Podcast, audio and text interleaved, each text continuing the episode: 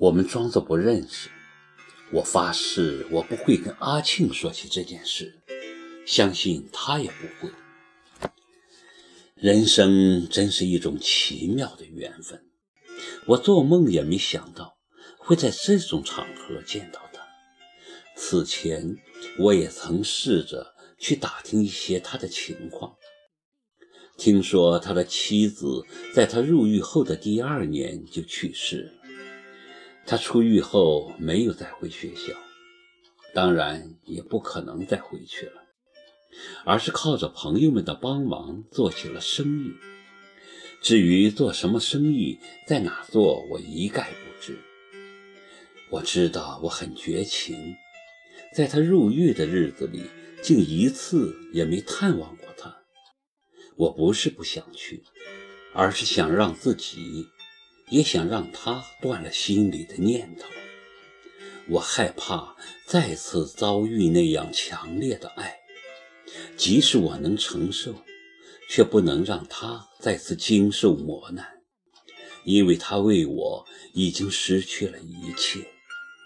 如果他跟我心灵相通，想必能理解我的这番苦心。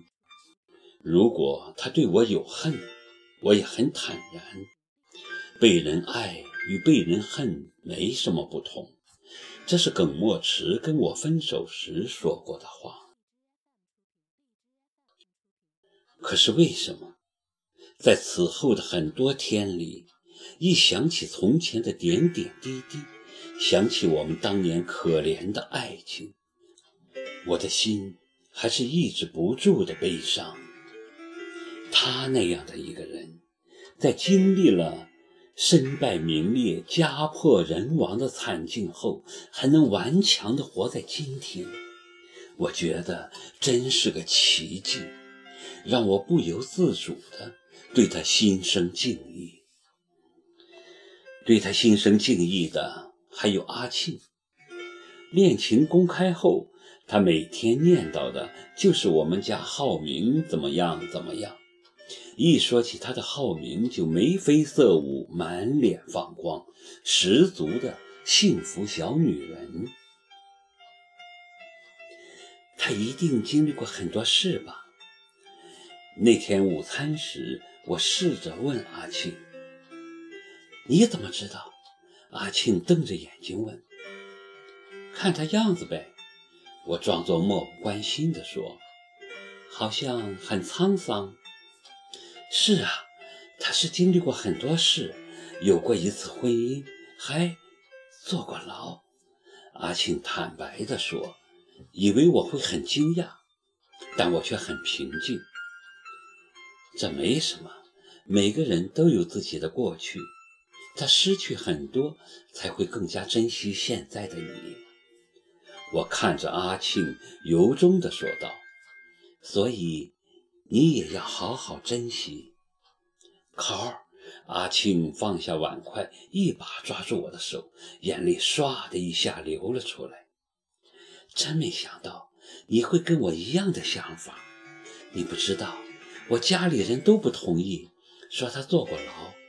虽然我不清楚他是为什么事情坐的牢，但我相信我的直觉，他是个好人。那么诚实，从没跟我隐瞒过自己的经历，我就是被他的这份诚实感动的。阿庆越说越激动，我拍拍他的手，安慰道：“那就相信你的直觉好了，女人的直觉通常都是最敏锐的。相信自己一次，即使错了，也不会后悔。”这样的话。很像是说给自己听的。当初奋不顾身投奔耿墨池时，我不也是这么安慰自己的吗？还真是的。虽然这段感情从一开始就是个错误，可是很奇怪，我却从未后悔过。爱过，也恨了，却不后悔。到了晚上，我像往常一样做节目。在接听热线的时候，打进来一个电话，是个浑厚的男中医，说话很有磁性，开始我以为是普通的听众，可是当他跟我讲述他的故事时，我顿时哽咽着，说不出话。他在电话里同样很激动，语无伦次。我我没想到还能遇见你，我以为这辈子再也见不到你的，我好高兴，也好难过。你为什么难过？当我猜到他是谁的时候，这么问他，因为我看到他那么健康快乐的活着，陪在他身边的人。不知道是谁，而陪在我身边的也不是他。当初我们所付出的一切，到底还有什么意义？我为他坐了五年牢，又有什么意义？我真的很难过。原来我们一直生活在同一座城市，可是为什么上天不早安排我们相逢，偏偏……安排在这个时候，